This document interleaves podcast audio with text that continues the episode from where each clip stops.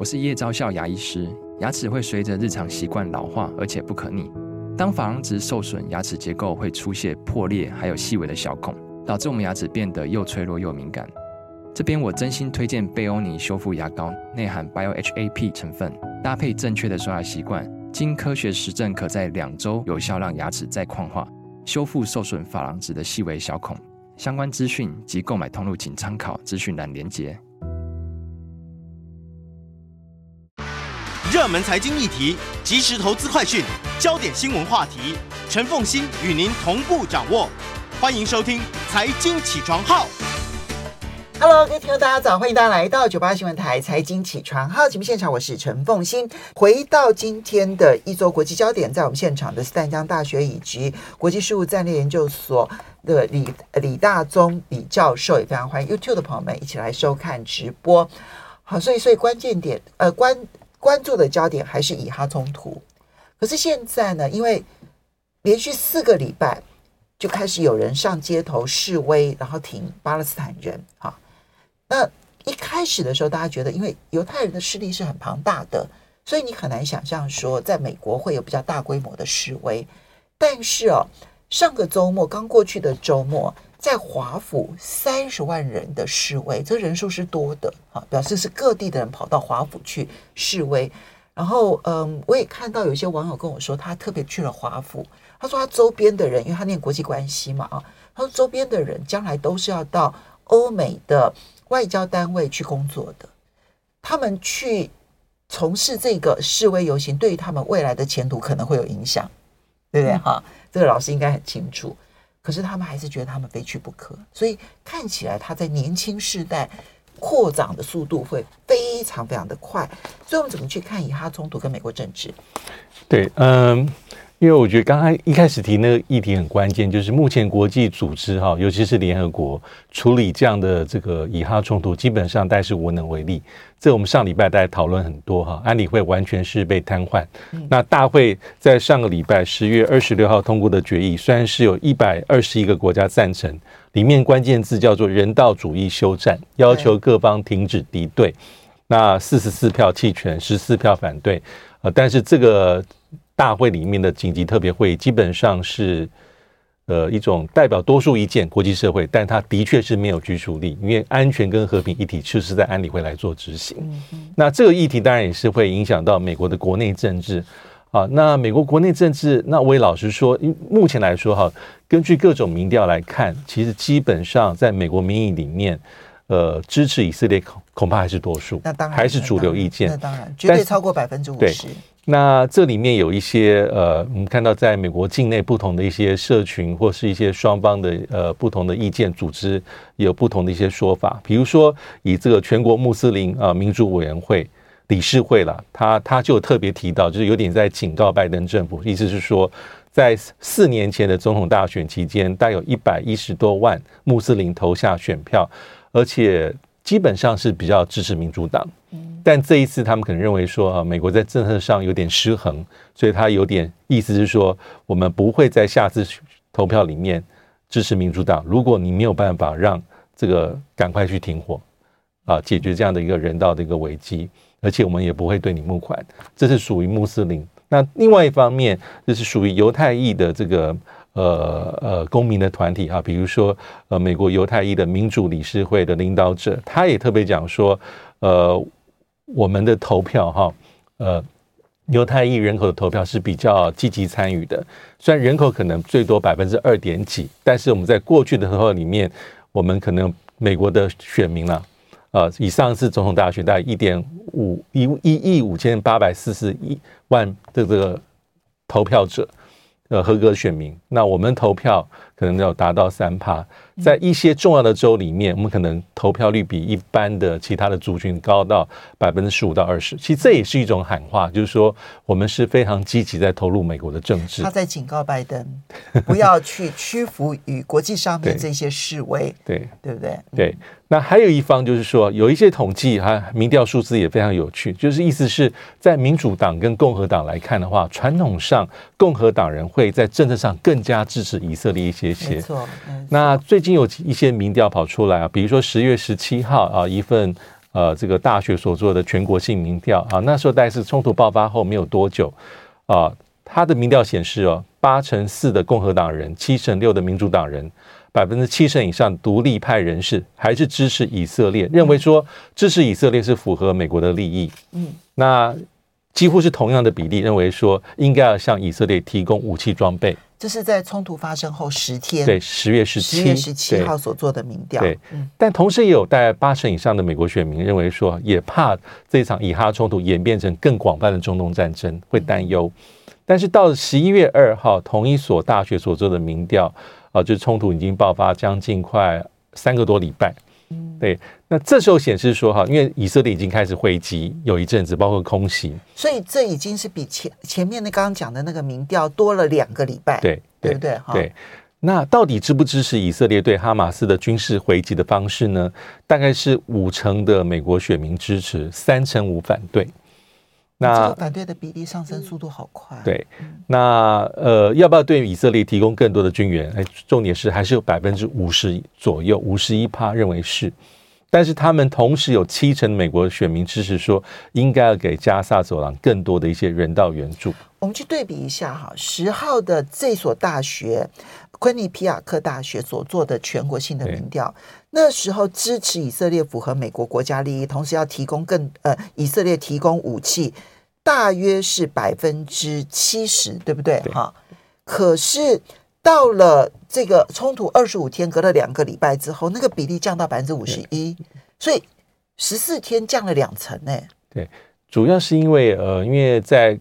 呃，这这两个民调之间可以看到，是以色列还是主要是他采取军事的回击了。嗯，那也包括说要呃，当时是也大家也预期说会有对加萨的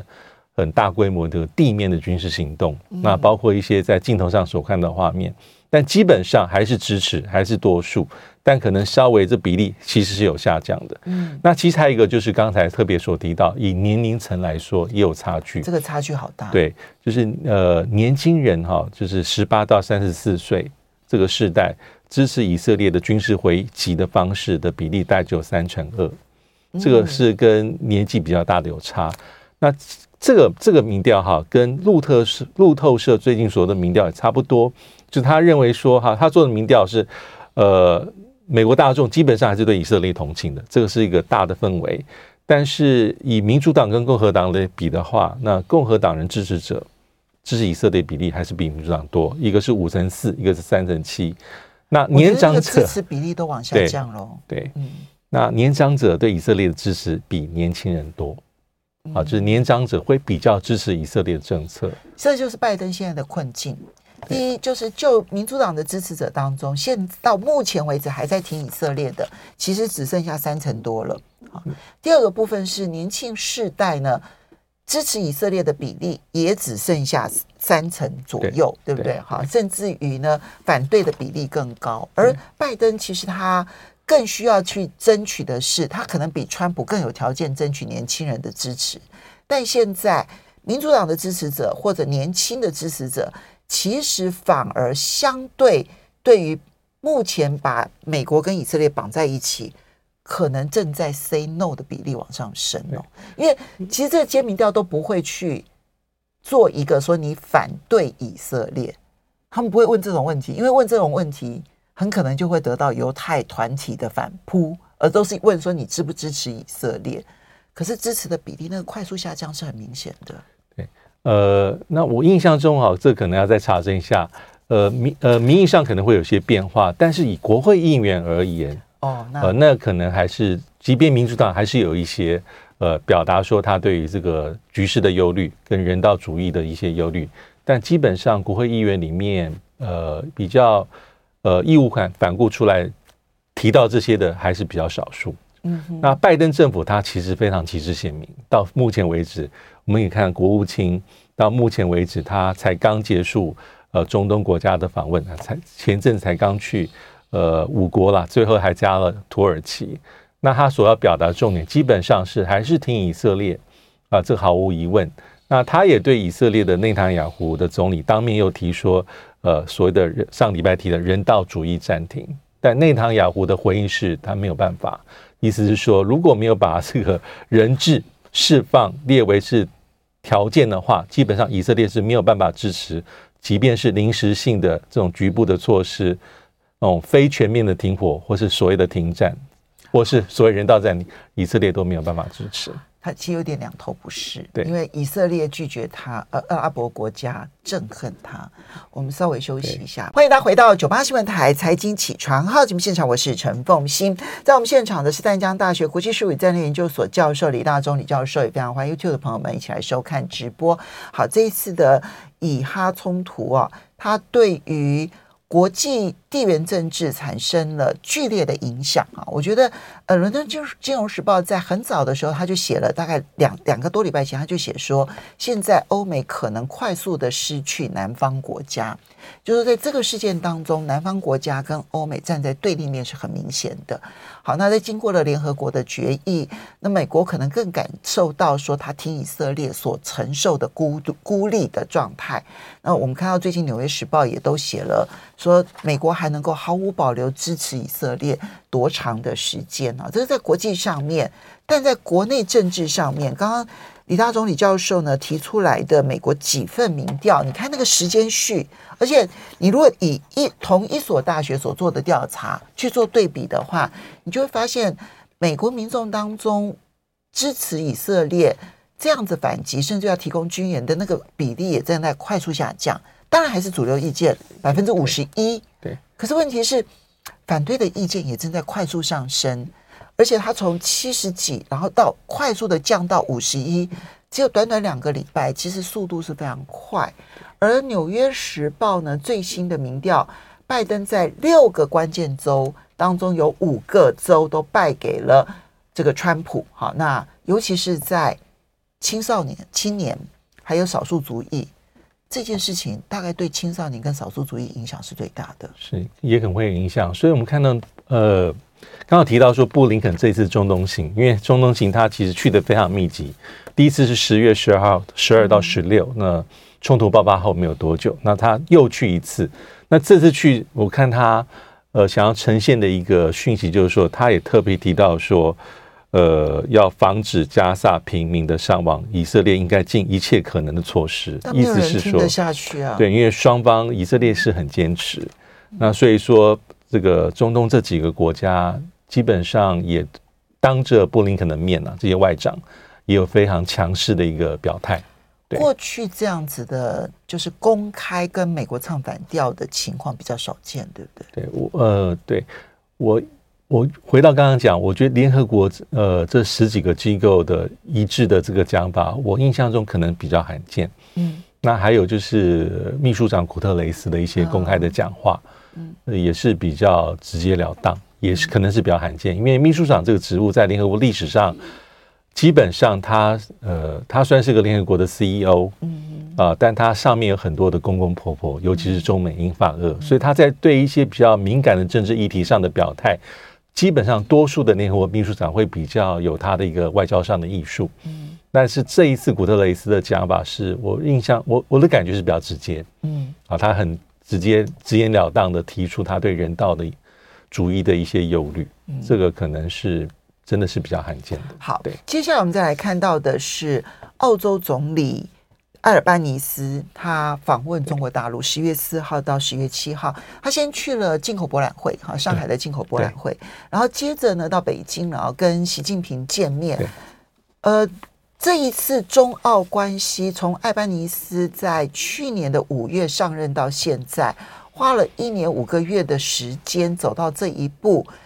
双方的关系不是只有艾班尼斯访问中国大陆这么简单而已，而是双方看起来彼此之间的设立的障碍几乎通通拿除了。这一点，你从这个。呃，澳洲在亚洲对美国的特殊地位角度来看的话，就特别意义重大。对，我觉得这一次那个艾班尼斯访问中国大陆，包括上海跟北京啊，我觉得它基本上是一个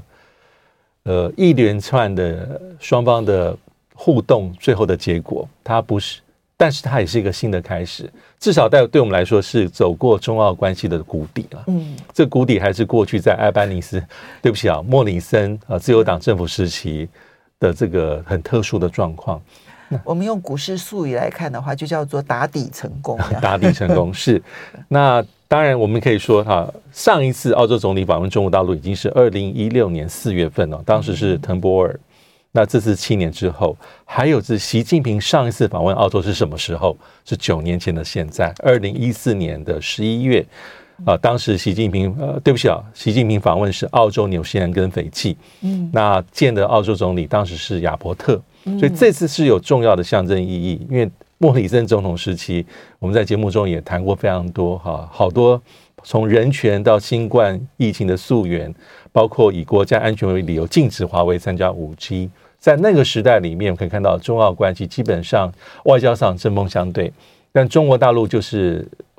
用什么方法回敬？就是用他比较擅长的经贸的这个工具跟武器。那打蛇打七寸。澳洲真的是全球大概反中的急先锋，是比美国还要跑得更前面。对对。那所以我们可以看到，我们我们提到包括大麦、牛肉、葡萄牙、葡萄酒、呃龙虾、木材、煤炭、棉花这些各式各样禁止的手段。但是呢，其实从今年起已经有氛围了。从二月份煤炭解禁，五月份木材解禁，八月份大麦解禁，然后在 WTO 世贸组织休兵，红酒，还包括我们节目中所讨论过的陈雷案，被被拘捕的三年的澳澳洲籍的这个中国大陆籍的记者陈雷也被释放。他应该是他应该是华裔澳洲籍，对对，华裔澳洲，对不起讲错，华裔澳洲籍，还有包括达尔文港这个案子，因为。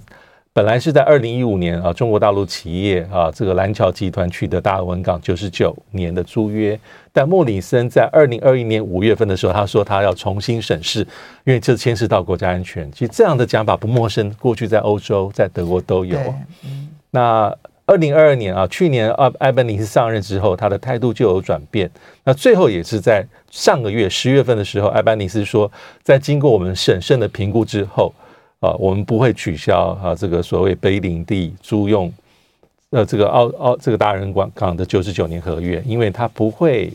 影响到澳洲安全，而且我们有这方面自信。所以你看，从澳洲的角度来看啊。呃，就说中国看澳洲的角度，你的达尔文港的问题也解决了，然后虽然华为的问题没有真正的被解决，但是呢，你在政治上面呢，不再成为反中的急先锋，甚至于表达了欢迎中国大陆加入 CPTPP，好，对，这一些的表态都使得中澳关系呢，这个排除了障碍。那你现在会发现，美国在对付中国大陆的急先锋就变成了日本、韩国跟加拿大。好，澳洲就不再成为这个急先锋。那对于中国大陆来说呢，它就逐步的满足澳洲的这个出口商品的需要，哈。然后一步一步的棉花啦、木材啦，然后大麦啦，还有龙虾啦，然后到最新的应该是红葡萄酒啦，哈。对。那么，所以双边的关系能够真正的完全回到之前的状态吗？就你怎么去观察中澳关系？呃。我觉得还有还没那么快哈，就是说，呃，我觉得是一个有限度的恢复，而且主要还是在经贸层级啊，跟一些社会旅游等等等等这样的一个状态。呃，因为我们也老实说，因为澳洲跟美国关系，不管你是自由党、工党，还是非常紧密。对啊，美日英澳的四方安全对话机制，还有包括这美英澳啊这三边伙伴关系，所谓的。呃，帮澳洲建立下一世代的这水下呃战力，就是核核能核子动力潜舰这样的不不可能，不可能有任何的变化。但澳洲现在的这个埃班尼斯，我觉得他采取的态度是比较务实了，就是说经贸上其实我们很明显中澳有共同利益。他特别讲，在上海这一次这一场里面，他出席这个呃进口博览会的开幕式，他是紧接着李强。第一位在这么多国家的政要里面讲话的，代表他是最重要的客人，这是所谓的亮点。他说：“我来七次中国大陆了，那这一次是第一次以澳洲总理的身份来访。他也特别提到中澳的这个自贸协定啊，之后呃双边贸易的提升。他也讲到说，中国大陆是澳洲最重要的贸易伙伴。我觉得这就是重点了。那占澳洲出口的四分之一以上。”澳洲四分之一的工作机会都仰赖于外贸，他讲的是就是非常老实，就是很务实了，应该讲。四分之一的工作机会仰赖外贸，而这个外贸当中，中国大陆占了四四分之一。对，那他也提特别提到说啊，中澳要联手了，在很多呃议题上，包括国际多边机制上，G20、APEC 啊，这 RCEP 要很多合作，都要扮演重要角色。那习近平这一场也很很有意思，因为是十一月六号，我们看十一月六号，艾班尼斯上午去去天坛。那他其实，在首位五十年前首位访问中国大陆的，同样是工党籍的澳洲总理惠特林，五十年前在天坛留影的围墙边也特别拍照留念，而且他还发推特，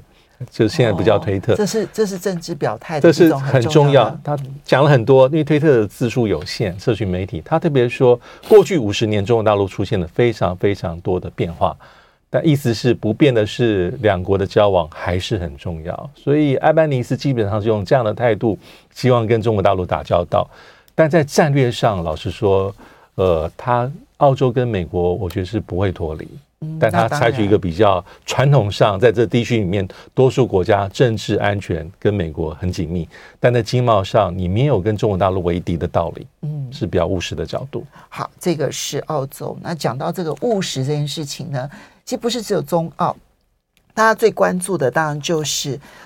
呃，习近平跟拜登的会面，对，会不会应该是下个礼拜，对不对？对，是那个呃那个呃旧金山的 APEC 的这个会议了。好，那我们要来观察的当然就是这个双方呢会不会会面，而会面之前，现在看起来有一些小碎步的堆叠善意，对。当然，距离一马平川恐怕还遥远得很，所以我们稍微休息一下，等一下回来观察一下中美关系。欢迎大家回到九八新闻台财经起床号节目现场，我是陈凤欣，在我们现场的是淡江大学国际术语战略研究所研呃这个教授李大宗李教授，也非常欢迎 YouTube 的朋友们一起收看直播。李教授，我们当然习近平访美之前，我们现在看到有在堆叠小碎步的善意，可能是金融的，可能是经贸的，甚至有一些军控的对话，但那个对话。话呢还在外交部的层级，而不是在国防部的层级。目前看起来，军事上面的对话还是最难的。对，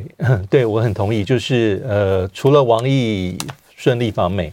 那也确定习近平会去 APEC 跟拜登碰头。那很多其实是在工作层级的对话，对，还有一些是比较中高官员层级对话。其实慢慢恢复，在经贸领域里面，包括中美经济工作组。金融工作组是视讯会议，已经十月二十五号进行。商业工作组是明年初啊，二零二四年初。还有美中有个叫出口管制资讯的交流机制，也是在八月二十九号已经开过。这是属于经贸层面。那还有一些是属于外交还是军备管制，比如说中美的外交政策之商是在十一月一号举行了，是司长级。还有十一月三号的中美首轮的海洋事务咨商，也是司长级跟美国，以美国来讲就是莱默克，呃，亚太副驻青。那但是这个海这个海洋事务咨商啊，它其实不等同于我们过去所熟悉的这 MMCA，就中美的海上军事安全磋商机制，那是属于国防部中国大陆对五角大厦。那还有一个是十一月六号啊，会举行所谓的。这个军控啊，在台湾叫做军备管制，还有防止核武器的磋商，也是由这个司长级，以美国来讲是助理国务卿层级。其实他们是外交体系外，主要是外交体系的谈判，而不是在就虽然是军控谈判，但是外交体系的谈判，而不是国防的对话。国防最难，嗯啊，因为如果我们有印象的话，去年八月份在佩洛西众议院议长访台之后，其实中国大陆很快宣布对美国八项制裁措施。八项里面的前三项，就是第一个是要取消要进行的中美战区领导人通话，还有一个叫做国防部的工作会晤，叫 B DPCT，它是工作层级层级低，而且过去从来没有中断过，也被断掉。到目前我还没看到恢复的讯息。还有一个就是。所谓的中美海上军事安全磋商机制，就是我们讲的 MNCA，那是在一九九八年成立的。所以这三项基本上没有看到恢复的一个迹象。而且老实说，在裴洛西去年八月访台，北京寄出的反制措施之之前，其实很多美中之间的在军事层级对话，过去就有受干扰或是中断，再也没有恢复的状况。比如说，我举个例子。比如说，有个叫做联合参谋部的对话机制，是川普任内所建的。在二零一七年，嗯、但这个对话机制大概只开过一次。嗯，之后呢，在呃，就是第一次是在二零一七年十一月，之后是在二零一八年出现生变。其实我们应该回想一下，应该有印象，就是被制裁。对，因为二零一八年的贸易战，哦，再加上李尚福被。对，李尚福，嗯，就是。美国国务院以北京向俄罗斯购买苏凯三十五跟 S 四百防空飞弹为理由，把当时的他的军备负责人。李尚福，嗯，那所以北京的报复措施里面就是，那这个联合参谋部的对话机制，即便是你川普任内提出来的，但我心痛，到现在几乎就是永久中断。如果在 YouTube 上面可以看到李老师他所整理的，这个是在裴洛西访台之前。中美就已经取消或者受到影响的对话机制，很多，对，非常的多。外交与安全对话机制、经全面经济对话机制、执法与网络安全对话机制、社会及人文对话，然后刚刚提到的联合参谋部对话机制、战略安全对话、亚太安全对话、国防磋商、国防政策协调磋商，还有海上军事安全磋商，这些到目前为止。很多都受到影响了，嗯，也还没恢复，对，也没还没有正常召开。那裴洛西的影响的部分，就是刚刚这里面所提到的海上军事安全磋商机制跟国防部的工作汇报，对，对对那是工作层级，嗯，对。所以我觉得军事上其实最难啊，而且中国大陆过去也有一些案例，就是他会用这个为一个抗议的工具，对，然后去向美国表达说不满或是批判，嗯，对美国的一些政策。所以，我们可以说，中美之间确实在经济、金融、经贸上面有一点点回暖的迹象，或者止稳的迹象。其实，就算这一点点，你都没有办法解除之前的，不管是呃这个提高关税的啦，没有任何改变；然后科技战的啦，越演越烈，对不对？然后中国大陆这边稀土的管制啦，啊等等这一些管制呢，石墨的管制也都还在持续当中，所以。双边的关系只能说止跌，嗯，但是军事对话恐怕连开启都很难，不容易。过去他们叫做，我们就叫美军呃美中的两军交流，那这个我觉得是最麻烦的地方啊，因为牵涉到非常非常多复杂因素。对，好，最后我们看一下乌克兰，其实，在以巴冲突爆发。这个时间点，其实受受害最大的当然是加萨走廊的，就当然以色列的呃一千四百人的这个死亡，然后再加上加萨的平民，现在已经是上万人死亡啊，他们是最大的受害者。但另外一个在国际上面的受害者，其实就是乌克兰，在国际上面已经没有任何的声音了。好，那么在上个礼拜有一个讯息。一方面呢，是看到说美国的媒体报道说，包括美国跟欧洲现在正在跟乌克兰谈，希望乌克兰能够上谈判桌，然后跟俄罗斯和谈。那现在最棘手的是乌克兰必须要放弃现在俄罗斯所占领的土地。好，这个是一个消息。另外一个消息呢，是乌克兰的参谋，嗯，这个他的总司令哈。说目前呢，整个战场前线就是僵局，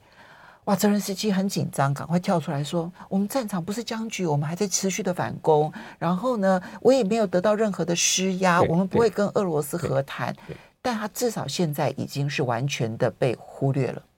对，这是目前乌克兰来说，哈，泽连斯基最害怕出现的状况。的确，有几件事情在上个礼拜出现。第一个就是，其实十一月四号，NBC 美国国家广播公司的报道，它是引用引述匿名的美国高级官员讲说，美国跟欧洲忧虑战争陷入僵局，所以可能应该要。上谈判桌，嗯，那泽连斯基很快出来说否认，正而且是郑重否认，嗯，但他有坦诚说，以哈冲突分散世界对于乌俄乌战争的注意力了。嗯，那第二个是就是刚刚所讲到这个扎卢日内，就是乌克兰武装部队的最高司令，他他是在《经济学人》的访谈内容里面提到说，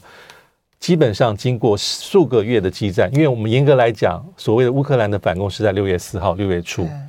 原本的春季其实已经是初夏了，对。那反攻到现在已经好几个月，但是战场前线基本上没有太多的变化，而且近期内他说大概不会有重大的突破，而且现阶段的战争走向阵地战。